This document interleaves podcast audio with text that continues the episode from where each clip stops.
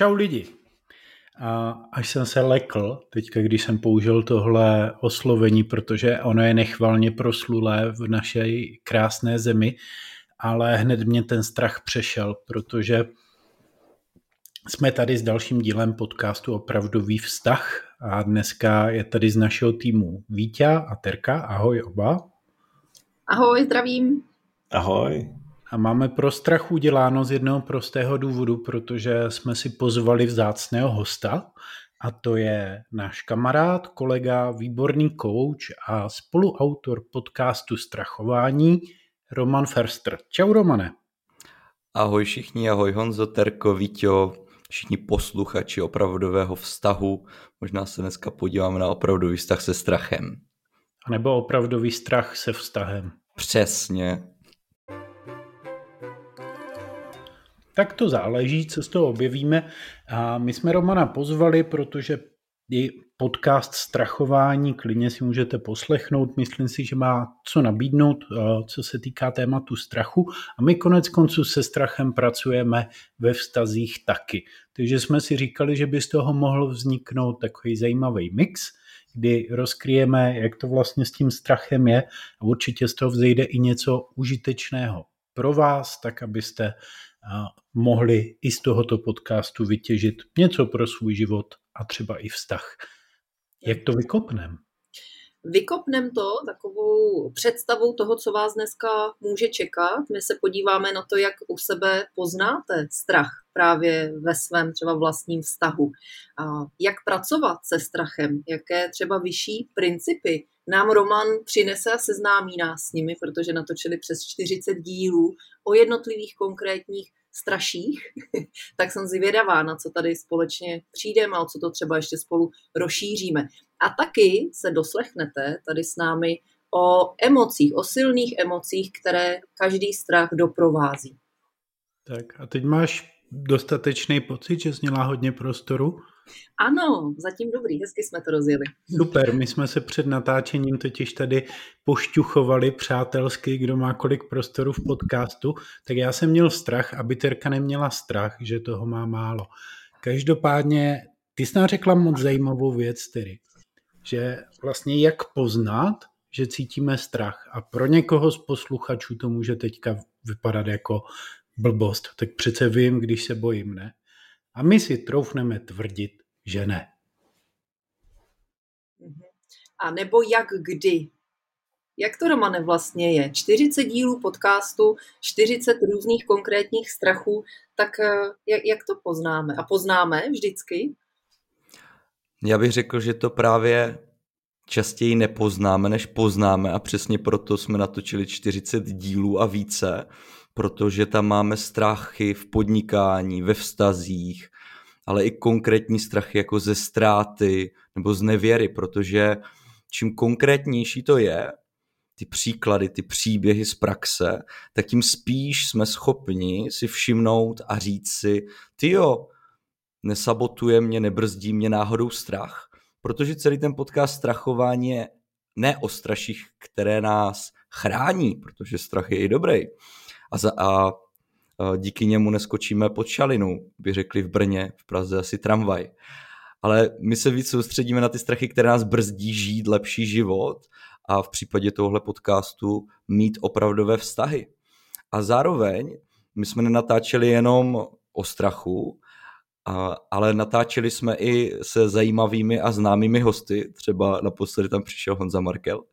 A my se totiž díváme na strach i u lidí, protože je tady na světě uh, takový jako nádech, že uh, kdo má strach, tak je třeba připosraný. Může se tady říkat připosraný.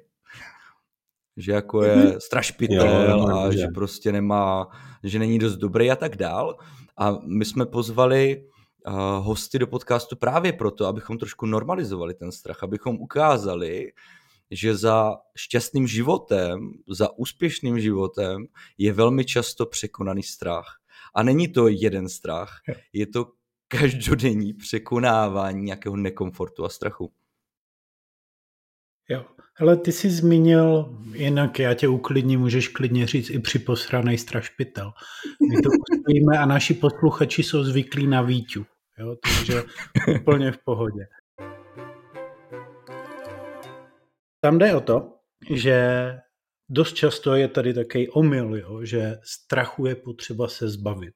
A my třeba v rámci týmu opravdového vztahu pracujeme s klientama mnohem spíš na té rovině strach přijmout, strach připustit, udělat si z něj kámoše a věřím, že tvůj uh, přístup bude podobný.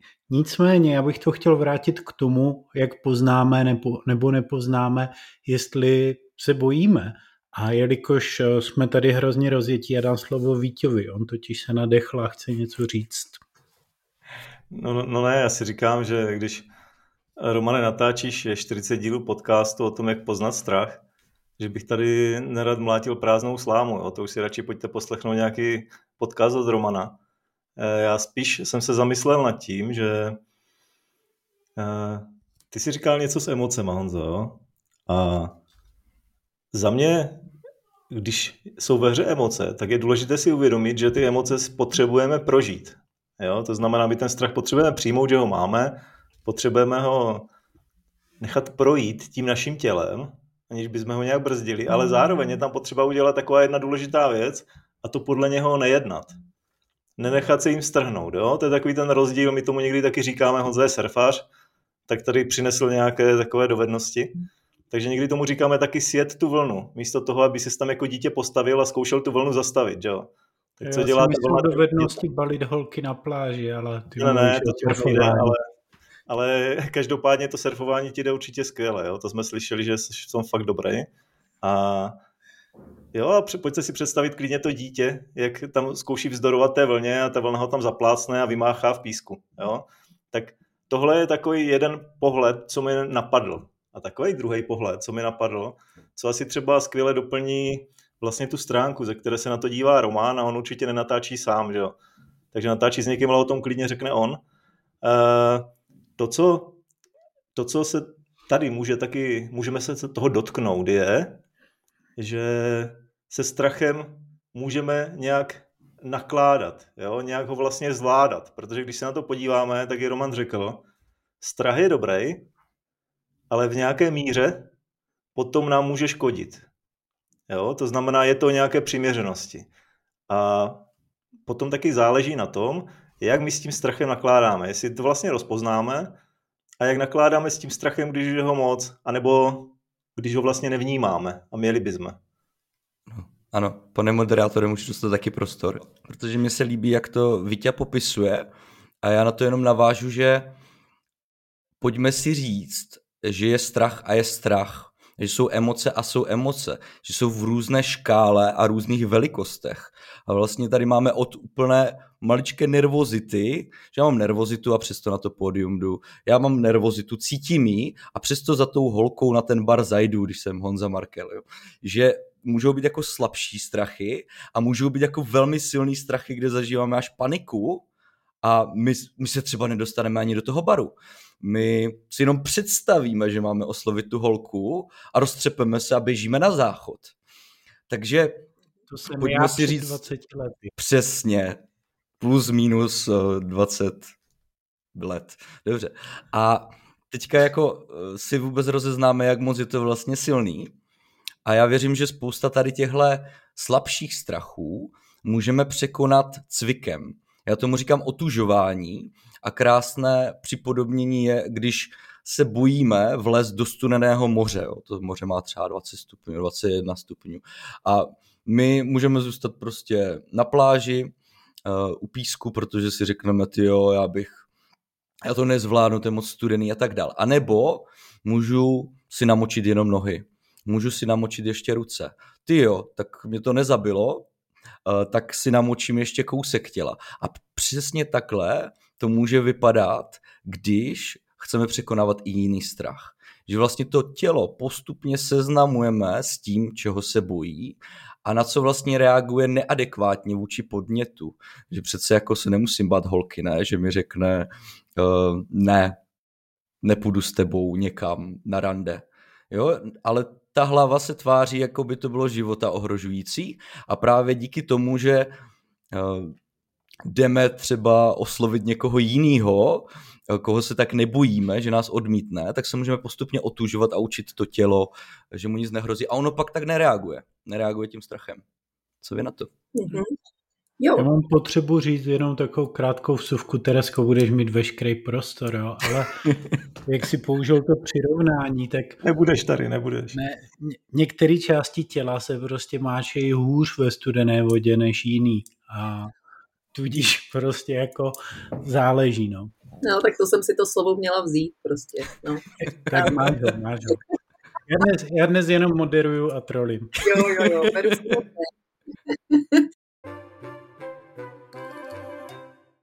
rozšířím ty úrovně, o kterých mluvil Vítě a mluvil Roman, protože uh, ono se to nemusí na první pohled zdát, ale my opravdu zažíváme vnitřní uh, pocit až paniky, uh, že nás to vlastně opravdu života ohrožuje. Jinými slovy, to někdy ty vlastně situace ohrožují to naše bezpečí, to, co známe. A nemusí to být na první pohled. Zejména třeba ve vztazích, v partnerských vztazích, nemusí to být prostě na první pohled vidět. To znamená například, mám ráda svého partnera, je pro mě důležitý, chci ho mít pro sebe a nedělá mi úplně dobře, že jde eh, někam večer sám, já nevím kam, koho tam potká, na koho se podívá. Jo, tak, tak jako lehce zažárlím, nebo vyčítám, nebo se doptávám, nebo kontroluju. No to je přece taky velmi nenápadný, ale velmi zrádný, toxický strach, který narušuje eh, ten opravdový vztah, jak eh, o něm my povídáme právě v jednotlivých částech podcastu. Jinými slovy, jakmile u sebe, milí posluchači, ucítíte něco ve smyslu, já mám jedinou možnost volby, a to je vyčítat, kontrolovat, hlídat, tak je to strach, protože nemáte na výběr. Tam vlastně necítíte tu možnost, je to v pohodě, jdi, užij si to a já se pak jenom zeptám, jak tě to bavilo a, a je to cajt. Málo... to doplnit naprosto vážně. Ano, doplň, prosím tě. Neuvěřitelný, že? A já bych to chtěl doplnit o to, že někdy racionálně víte, že je vícero možností volby a pak za náma chodíte a říkáte na konzultacích, třeba spousta klientů říká, já vím, že to jde dělat jinak, ale mně to nejde. Mně to nejde v tu chvíli. Jo, takže jenom doplnění toho, co říkala Tereska, pak se z toho skutečně stává jenom jediná možnost volby, protože ty ostatní neumíte většinou emočně udělat. Hmm. To je, tohle je dobrý, Honza, to se mi moc líbí, protože uh, mě to tak trochu jako zarazilo, jo? když si tady Romane vlastně povídal o tom, že je potřeba ten strach otužovat, jo, tak já jsem uvažoval na to, jak to budou tužovat s tou žádlivostí, jo, ale jak, jak to budou tužovat v nějakých jiných případech, kde je to vlastně ještě třeba složitější. A vlastně eh, to, co ty říkáš, tak velmi dobře míří na to, když ten člověk jako nemá pomoc, jo, když ten člověk nemá jako po ruce něco, kdyby se těch emocí dotkl jiným způsobem. Jo, protože když něco takového není, tak to, co se dá určitě udělat, je vlastně brát to přes tu praxi, a je to i jedna z těch terapeutických metod, které se prostě používají třeba na nějaké ty strachy z otevřených prostor nebo z nějakých zvířat a tak dál. Jo, prostě podívej se na fotku, jo, když je fotka, kup si to plišový, jo, když to sneseš plišový, tak podívej se na to ve Zverimexu a tak dále. A takhle se postupně jako chodí blíž a blíž. Jo.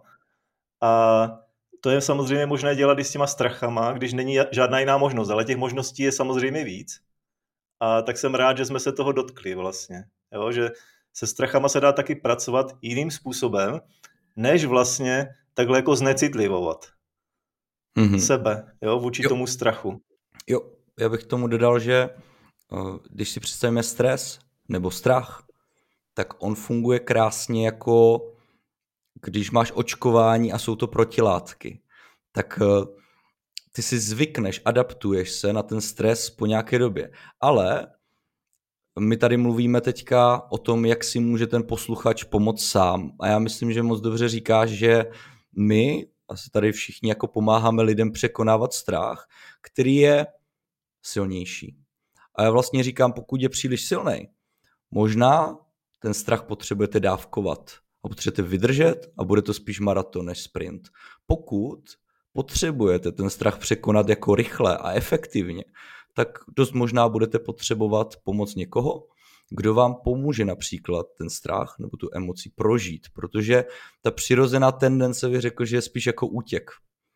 Že cítím emoce, tak jdu dělat nějakou aktivitu, která je bezpečná, třeba uklízet stůl, nebo umít nádobí, nebo si dát kafe. A to už je i odpověď, Terko, na tvoji otázku, jak poznáme, že nás právě teďka ovládá strach. Že si vybíráme nějaké jistoty, něco, o co se chceme opřít a svým způsobem vlastně utíkáme od té emoce strachu. A právě my jako kouči nebo terapeuté, terapeutové pomáháme tomu klientovi vám vlastně čelit tomu strachu, pochopit ho, přijmout ho a právě učit to tělo, že, eh, že to vlastně trošku jako chcem tě říct bullshit nebo fuck up hlavy, jo? Že, jako, že je to iracionální, že se, že se bojíme a my vlastně najdeme ten způsob, jak ne, že racionalizovat, jo? ono je to spíš přijmout, že tu příčinu díky tomu eh, překonáme takovým způsobem, že se pak nevrací, protože my bychom mohli tady říkat, říkej si, neboj se, jo, a nějaký mantry, ale to by bylo jako lepit na ránu spíš náplast, jo, místo toho se podívat na ten rentgen, jestli je tam něco zlomeného a jestli nepotřebuješ nějakou větší pomoc. No, kluci, a teď mě napadá, jak o tom Romane mluvíš, tak eh, vlastně to proč, no, tak já eh, tady na základě vašich podcastů, na základě ty podcastů opravdového vztahu eh, budu pozorovat, vnímat, že mě moje strachy ovládají, že vlastně zažívám strachy a ty mě limitují. A teď ale proč bych to jako chtěla měnit? Jo? E, tohle je velká otázka, e, která klienty provází s nějakou jako dlouhodobou perspektivou vnitřní motivace, proč já do toho půjdu, proč e, tady budu s vámi jako kouči a terapeuty vlastně si sahat na vlastní strach, je to nepříjemný, bolí to, tak proč vlastně do toho klienti s námi chodí? Protože na druhé straně strachu začíná svoboda to jsem teď řekl nějaký kliše, bez tak jsem to četl někde na Facebooku v citátech, jo? ale je v tom velký kus pravdy, protože skutečně ta vnitřní svoboda, my jsme se tady bavili o možnostech volby a některé věci v životě nejsou dostupné a některé možnosti jako chování nebo v, jako vztahu nejsou dostupné, pokud nás blokuje strach. Jo? A může to být přesně o tom, že třeba chcete něco od svého partnera, on vám to nedává a teprve ve chvíli, kdy vy si něco vyřešíte u sebe, tak vznikne prostor, ve kterém vám to ten partner může dávat. Jo? To znamená, když si zpracuješ svůj strach, přijde odměna. A já mám ale pocit, že dost často si my lidi, teď nechci říkat jenom jako klienti, ať se tady nestavíme do nějaké eh, zbytečně nadřazené role, protože se to týká všech, ale že si možná neuvědomujeme dopady toho konkrétního strachu na náš život. No a pak nastává taková ta situace, ve které k nám přichází část klientů a já jsem říkal v pár podcastech, že to není za pět minut 12, ale tak o tři čtvrtě na jednu, protože přijdou až ve chvíli, kdy to tak bolí, že už s tím něco musí dělat. Je to tak. Já mám ještě jednu takovou konspirační teorii k tomuhle, jo, trošku. Paráda, tak dneska je to výborné. Kdy přiletí to takové, a budou zelení? Je to takové neortodoxní. Ne, ne, ne, to ne, Romane. Jo, je to takové jako neortodoxní, ale vede mi k tomu takový pocit, že by do toho měl říznout, ať kolem toho takhle nechodíme. Jo? E, já když se dívám na emoce a když, když eh, o tom mluvíme i my v opravdovém vztahu, tak vlastně jedna z těch důležitých věcí u emocí je si uvědomit, jestli to jsou emoce, které jsou adekvátní situaci. To znamená, jestli to jsou emoce, které prožíváme z té situace, anebo jestli k tomu se nám přilepilo něco, co není z té situace, ale je prostě z dřívějška. Jinými, jiným způsobem nevyjádřeno taky, si to prostě něco neseme z dětství, z nějakých eh, traumat eh, a neseme to vlastně ve svém těle. Jo? Někde to je tam prostě uloženo a ono, když přijdeme do nějaké situace a tam cítíme, nějakou emoci, která je přiměřená, tak velmi často a velmi silně se k tomu přilepí ještě velká část emoce, která je prostě nepřiměřená. No a když to tak je, tak eh, Romana mám řekne co s tím, protože právě teď se hlásí o slovo. Já jsem právě přišel, že tady funkce přihlásit se o slovo po těch 40 nahraných dílech. A, a mně se líbilo, jak jsi mluvil o tom, jak to může pramenit z minulosti, protože představme si, že tady máme amygdalu, která nás ovládá, má tam program jako uteč, ustrň nebo zaútoč a ona moc krásně asociuje. A ona nás totiž chce chránit, zvlášť když můžete si to představit jako, že si nainstalujete nějaký program do počítače a ten program pokud asociuje Eh, že se zrovna teďka něco děje v té přítomnosti, jo, ve vztahu. Jo. Třeba eh, partner si zrovna vzal svůj telefon, já ho mám tady v ruce a položil ho displejem dolů, aby nešlo vidět, kdo mu volá. A ten mobil vibruje. A vám to připomene, když vás předchozí partner podváděl a jak blbě to dopadlo, jo, a jak blbě jste se cítili. A protože jste třeba tuhle situaci nepřijmuli, jo? nahrál se ten program, to je fakt nebezpečný, nepříjemný, tak najednou na něho začnete řvát a to je ten útok, jo? a to je ta obrana. A vlastně to, co my tady asi všichni děláme, tak je, že vám pomáháme rozpoznat tady tyhle programy, ty asociace, které jako neodpovídají té situaci racionálně že vlastně jako to není stejná situace. On jenom položil telefon prostě displejem dolů, ale ta amygdala to tak přehání, že nás prostě brání už tak jako preventivně, protože amygdala nebo mozek nemá na prvním místě, abychom byli šťastní a spokojení ve vztahu, ale abychom přežili.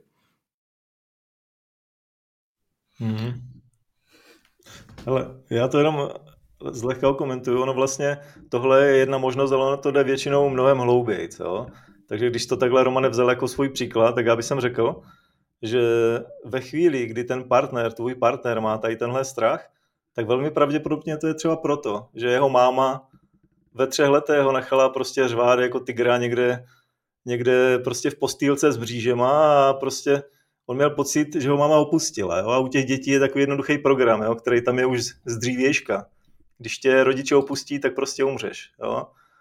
A tohle bylo tak těžký, že se to tam někde zaseklo. No a když u toho partnera získáš pocit, že něco tají a že by tě mohlo opustit, tak hol, tahle ta dřívější věc, která není zpracovaná, se tam prostě připojí a ty vlastně vůbec jako netušíš, odkud to je, protože tohle prostě nevymyslíš, pokud k tomu opravdu nedojdeš a zpětně si to někdy neuvědomíš. Ale je to mnohem silnější než třeba mm-hmm. stejná situace, která je podobná naprostý souhlas s tím, že eh, spousta těch situací přichází eh, jako z dětství, spíš než jako z předchozích vztahů, ale setkávám se s tím, že pokud zažijeme nějakou opravdu silnou zkušenost i v dospělosti, tak může být zdrojem tady těchto programů.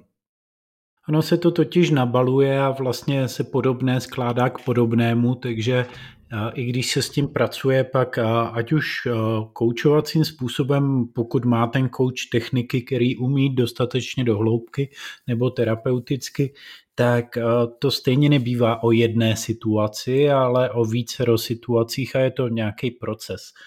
Zajímavá věc, třeba, že spousta těchto těch věcí je daných i kulturně. Jinými slovy, že strach v Česku, třeba když vezmeme tady ten kontext eh, nevěry telefonu a tak dále, tak eh, bude vlastně ta situace bude vyvolávat eh, jiný pocity v Česku a jiný pocity třeba v Číně.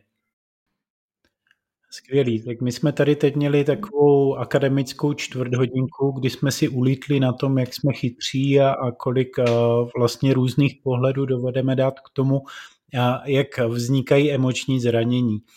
A věřím, že v tom pro vás byla hodnota, nicméně skoro zapadla otázka, proč vůbec s tím strachem pracovat. Tak pojďme se k ní vrátit, kolegové drazí. Hmm, protože na jakým jiném základě se učit, než právě ze, svýho, ze svého strachu nebo ze svých strachů. Uh, takové moudro, které jste od nás určitě už slyšeli, je, že se učíme ze svých emocí, emoce nás učí. A emocí právě spojených se strachem je velká škála takže těch učitelů najednou vlastně máme hodně. Takže za mě ten první důvod je, že pojďme se ze svého strachu učit, učit něco o sobě, o situacích, o tom, čeho se vlastně bojím, co se učím o sobě, jestli ono to vlastně taky není o učení se jako nových reakcí, že se nespokojím jenom s tou automatickou, tou strachovou, ale že se můžu učit reagovat jiným způsobem, který pro mě bude užitečnější v dlouhodobém horizontu. Hmm.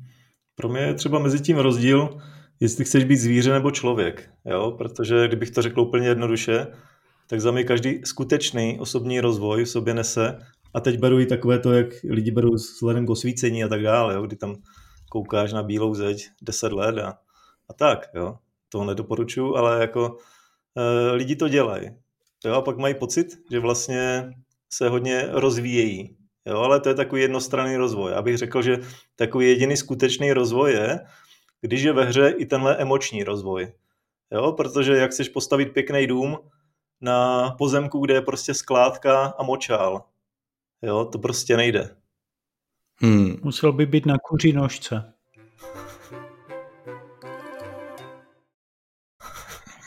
Zajímavý. takže z tebe basically technicky dělá prostě čarodějnici, jo, takže... Přesně. Mně napadly teda dva důvody, proč. Ten jeden mi přijde větší a ten druhý bude osobní. Ten větší je, že pokud žijeme ve strachu, tak velmi často nejsme sami sebou. A pak to není opravdový vztah.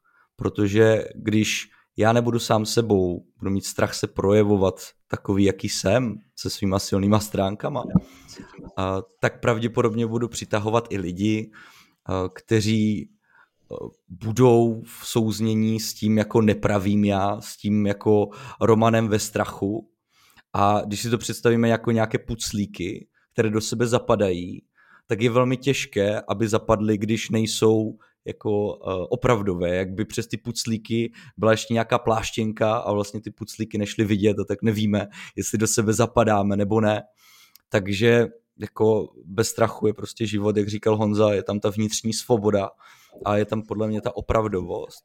A dvojka ta osobní, já vidím ve vztahu, že jste říkali, že jsem v projektu uh, strachování vlastně s Hankou Mezerovou, psycholožkou a zároveň jsem v projektu Manželé kouči s mojí ženou, taky certifikovanou koučkou a teda vytáhnu něco z našeho vztahu. A já vidím, že když jsme ovládáni v tom vztahu strachem, tak to třeba souvisí s tím, co jsme zažili uh, s našimi rodiči v dětství. A my jsme schopni si to velmi krásně i když to říkám s úsměvem, tak je to nepříjemný, aktivovat. Jo, že řekneme nějakou větu, která tomu druhému připomene něco, co má nespracované s těma rodičema a začneme se třeba hádat, začne to být nepříjemný. Jo. A my vlastně jako nereagujeme adekvátně vůči tomu, co jeden z nás řekl, ale nám se prostě každému spustí ten program a teďka, jak říkala Terka, jako naučit se nové reakce. My si toho potřebujeme všimnout, proto těch 40 podcastů o tom, jak si všimnout strachu, abychom vůbec mohli jako vytvořit nějakou novou reakci. Jako, ale teď mi jako Wendy připomněla prostě ten stav, kdy mě rodiče třeba nevnímali, jo, a to by to zase připomnělo něco s tvýma rodičema a jenom si to tady prostě, tady s tím džonglujeme mezi sebou a občas nás ty Eh, věci, s kterými džonglujeme, bouchají do hlav a díky tomu se cítíme velmi nedobře. Jo.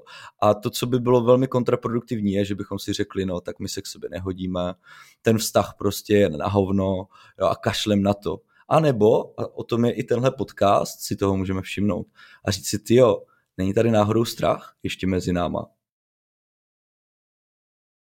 Jo. Já bych řekl, že je docela rozdíl mnohdy až hmatatelné, jak si tak říkal, že ti něco bouchá do hlavy, tak mm-hmm. v některých případech to může být hodně hmatatelný, jestli chodíš s člověkem anebo s jeho strachem. Mm-hmm. Potažmo strachy. Já jsem rád, že Roman tady dal konečně něco osobního. Sice jsme čekali něco pikantního, on tady vytáhne tyhle ty obecné keci, ale jako dobrý. No, Vítě, taky něco ale... osobního. Vítě, Přesně jsem chtěla říct, a Vítě, co tam máš? no, mě napadly uh, ještě takové dva příklady z praxe, které nejsou přímo vztahové, ale vyplývají z takového taky jednoho jako kliše na první pohled, že Možná občas potřebujeme udělat přesně to, čeho se bojíme nejvíc. Abychom eh, mohli žít naplněný život, abychom si mohli sáhnout na vlastní sny. A připomněli mi to dva klienty. Jeden uh, muž, který uh, byl v dětství utlumován, protože byl hlasitý. Všichni mu říkali, nekřič, neprojevuj se, prostě jdi všude moc. A on se tak moc bál projevovat ve svém životě, až si tohle téma vzal do terapie a je z něj uh, skvělý řečník před 300 lidmi a více a překonal svůj strach a ty limity, jo, které si právě nesl od rodičů. A pak druhý příklad, taky mé klientky, uh, i skvělé kamarádky, která skvěle zpívá, ale bála se vystupovat, bála se držet telef- telefon taky, ale uh, mikrofon, který potřebovala prostě k té realizaci a teď je na těch pódích, teď zpívá a je boží u toho být. A rosteme a zvětšujeme a naplňujeme svůj potenciál a to bych řekla, že je taky jako jeden ze základních důvodů, proč vlastně pracovat se svými strachy. Je, to je hezký. Já, tak mi napadl ještě jeden takový důvod, jo, takový docela přízemní, ale za mě docela takový žitelný, že vlastně když své emoce posuneš skutečně do toho stavu, jak říká Roman, že ti dovolí novou reakci, což vlastně znamená, že takovou tu emoční bouři, co máš, tak nějakým způsobem alespoň trochu zpracuješ. Jo? A ono ti to pak dovolí být neovládaný. Už nebýt jen to zvířátko emoční, ale vlastně už tam mít tu možnost volby a rozhodovat. Tak vlastně to znamená, že ti se sebou začíná být dobře. Jo? Protože začínáš, přestaneš být ovládaná vlastně těmahle věcma a začínáš skutečně nacházet tu svoji osobní cestu. Jo, a začínáš tady plnit asi to, proč se tu každý narodil a přišel. To znamená, aby tady se něco naučil a zároveň, aby vlastně to k něčemu lepšímu posunul, že jo, ten svůj život a ve finále, když máš kolem sebe pár lidí, tak i život těch pár lidí kolem tebe. No. Mm-hmm. Ty jo. Jo, jo. Mě napadla jedna konspirační teorie, ale pojď Honzo. Ne, já jsem chtěl říct, že nic moudrýho nedodám. Aha, já jsem se zacekl, jak Terka řekla, že musíš udělat to, čeho se nejvíc bojíš, tak jsem přemýšlel, jestli se bojím nějaké holky a jestli to znamená, že ji musím udělat. A se mnou dneska večer nic nebude, děcka. tak to nevím, co by na to řekla Míša. Každopádně. Bez komentáře. Romane. já na tu konspirační teorii, jo, když už to tady zaznělo. Já mám takovou konspirační teorii, že my jsme tady mluvili o tom, jak poznáme, že máme strach, ale jak poznáme, že nemáme strach. Jo, že už tady není mezi náma. Je to ta vnitřní svoboda? Co když je to něco jiného? Co když je opak strachu láska? Jo, že ve chvíli, kdy já se cítím plně svobodný, kdy nemám ten strach, tak já mám prostě lásku k lidem, prostě chci všechny podporovat a chci jim říct, že je mám rád a Eh, a mám rád samozřejmě sebe a je tam prostě něco, taká ingredience, já bych řekl, že je to fakt opačná tomu strachu. A teďka konspirační teorie číslo dvě. Co když ten strach právě překonáváme láskou? Láskou k lidem skrze empatii, soucit láskou k objevování. Jo? Jaký je ten další způsob, jak překonávat strach? A je to tenhle? A jaká je ta další konspirační teorie? Jo? Že jsou různé lásky, které nám pomáhají překonat ten strach a je to vlastně ke přerámování té mysli. Co je na to? Mám pocit, že jsi četl můj nový román, i když jsem ho ještě nevydal. Ale, ale, ale. ale jo. Spoiler alert. A, No tak Teres, Teres ho četla, ale to je v podstatě, jo, já s tím naprosto souhlasím, protože věřím, že opačná strana strachu je láska a dost často vidím, že zaměňujeme lásku za strach, jo? že zaměňujeme lásku za závislost a říkáme, to je láska, protože mě to přece trhá na kusy. Ale vlastně, když tam ten strach není a máš tu svobodu, tak tě nemá co trhat na kusy, protože je tam mnohem spíš jako můžeš, že můžeš ať už A nebo B nebo C a obojí vlastně vnímáš, že je OK. Tohle je nesmírně důležitý, já jsem to chtěla doplnit a Honzi děkuju, že to říkáš. Láska v tomhle kontextu strachu pro mě znamená ten pojem můžu. Můžu si vybrat, můžu všechno a nemusím nic a můžu vlastně z té databáze jako reakcí, možností si vybrat tu užitečnou, zároveň příjemnou, ale i s překonáním samozřejmě nějakého nekomfortu, ale prostě můžu. Spoustu lidí se spousty strachů vlastně nemůže. Hmm. A tady vlastně docházíš k takovému způsobu, jak to zjistit, že jo? Protože vlastně, když se na to podíváš, že strach blokuje tu tvoji možnost těch různých způsobů jednání, tak ty vlastně uvízneš u nějakého způsobu, který díky tomu strachu nefunguje, který je tak trochu zvířecí nebo nezralý a vlastně nemáš možnost zjistit to, že nějaké jiné způsoby nesou dobré ovoce. To znamená, že zvětší tu lásku mezi partnery, že prostě prohloubí nějaký kontakt mezi rodičema a dětma a vůbec. Jo? A když tohle začneš objevovat, tak do toho světa dáváš něco skvělého. Romane, co tam dáváš? Já chci na tebe právě reagovat. Představme si to, mm, je to jako nenulový součet, jo. Vysvětlím, že ty žiješ, Víťo, posluchači, v silné lásce, jo, lásku ke světu, životu, prostě cítíte to sebepřijetí, lásku k lidem a tak dál. A teď se setkáte s někým, kdo žije naopak ve strachu. A co se stane? Uh, ono se říká, že strach funguje uh, stejně jako negativní myšlenky na úrovni cigánské nebo ostravské ferovky, tři na jednoho. Takže uh, ty tři negativní myšlenky jsou tak na jednu pozitivní, protože ten mozek je jako velmi zaujatý. Takže je pravděpodobnější, že ten strach vyhraje nad tou láskou.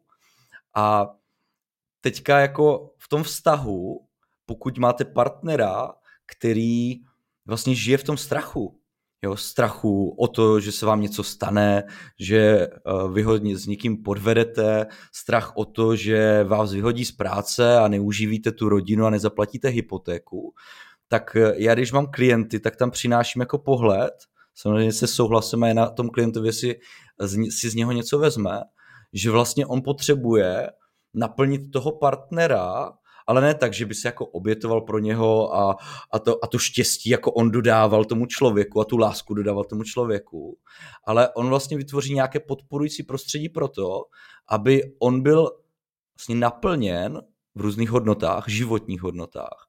A moje zkušenost je taková, že ten člověk pak jako vyleze z toho strachu, možná i ty nespokojenosti a ty negace, on je to jako podobný, a, a začne být jako jako nevím, jestli to můžu nazvat lepším partnerem, jo, ale minimálně jako spokojenějším člověkem, který podle mě obecně je lepší partner. Hmm, to znamená, ty říkáš, když, když eh, tomu druhému umožním růst, tak z něho udělám lepšího člověka, že jo? A umožním mu růst tak, že k němu nepřistupuju tlakem, ale právě tím, že jdu do té zranitelnosti, jsem otevřený a dám tam tu lásku, což znamená svým způsobem sloužit, ale ne takovou tu bezzubou, ale tu s těma jasnýma hranicema. Jo, kdy znám tu svoji hodnotu. Přesně Takže tak. tohle si myslím, že takhle je, no. Jo. Kdybyste nás teď posluchači viděli, tak my všichni tady přikivujeme. jo, jo, jo. jo. Takhle. Já, já jsem teda chvíli vrtěl hlavou, když uh, Roman hodil do jednoho pytle cigány a ostraváky. A, ale hlavně ta, já jsem havířová, férovka to funguje tak,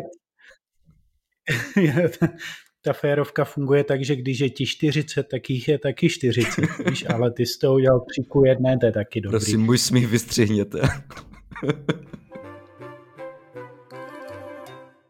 No, ty, ne, nás smažou, protože jsme už nekorektní pro tuhle dobu, ale to je v poho, my to riskneme.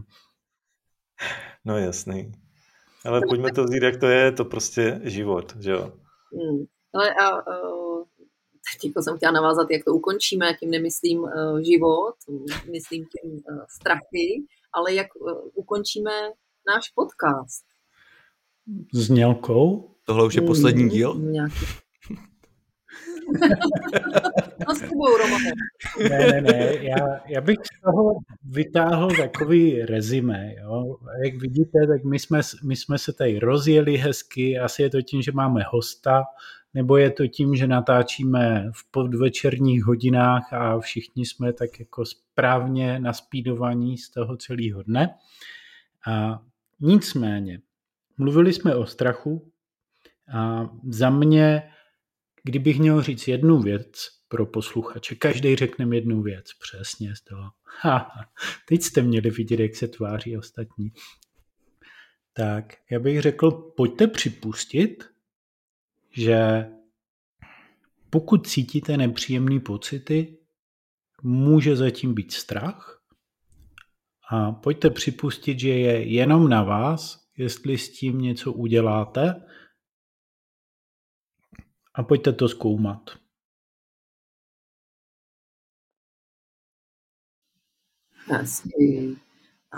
Já přijímám, že nevím, co teď mám říct, je mi to mírně nekomfortní, ale učím se z toho a dovoluju si odmítnout říct poslední věc. A předávám slovo kluku. Tak. No, tak já z toho klidně vytáhnu princip, který můžete používat v životě. Jo? Terka právě udělala crash kurz, jak se neposrat z toho, že prostě vám někdo něco do něčeho vás natlačí, nebo vy máte strach něco udělat. Jo? Obojí dvojí se v životě děje, tak možná jste viděli na začátku takové přijetí. Jo? Něco nepříjemného se mně děje. Terka evidentně měla nějaký nepříjemný pocit, protože před chvílí měla ještě hlavu v dlaních, jo? když zaslechla Honzovu výzvu. Takže jako přijala to, že nějaké emoce má. Pak ta důležitá věc je něco dát ven, jo, ale ne vlastně v tom smyslu, že ta emoce jí bude vláčet, jo, takže buď bude za každou cenu vymýšlet nějakou chytrost, anebo prostě bude nasraná na Honzu, jo, že plácá takové věci. Ale vlastně jde do té zranitelnosti a vezme to na sebe. Jo, a odkryje část sebe. A tohle je vlastně něco, co se můžeme naučit s emocema, že když se svým partnerem mezi sebou chceme něco vyčistit, chceme si ty emoce opravdu ukázat, tak to, co opravdu zvětšuje pochopení, je přijmout ty věci ve mně a mluvit o tom z té své pozice a z té své zranitelnosti, protože jak asi víte, a už tady pro nás je pokročilá hodina, tak si to můžu dovolit, je američtí věci objevili, že když se takhle jako vysléknete, tak to je něco podobného, jako když se vysléknete v místnosti s tím člověkem. A ti věci právě odhalili, že když se takhle dva lidé vysléknou v jedné místnosti, takže si prý dějí nějaké příjemné věci. Jo? A tohle se potom děje i v té komunikaci. Tak Romane, mm-hmm. teď už je to jenom na tobě. Super, já jsem si vzpomněl na jednoho uh, kouče, který se sflíkal s klientkama, nebyl to úplně dobrý nápad, bylo z toho trošku aféra, ale a neudělal nám úplně nejlepší jméno. Každopádně mám dva příklady z osobního života, z kterých se můžete inspirovat. Jeden naváže přímo na Vítu.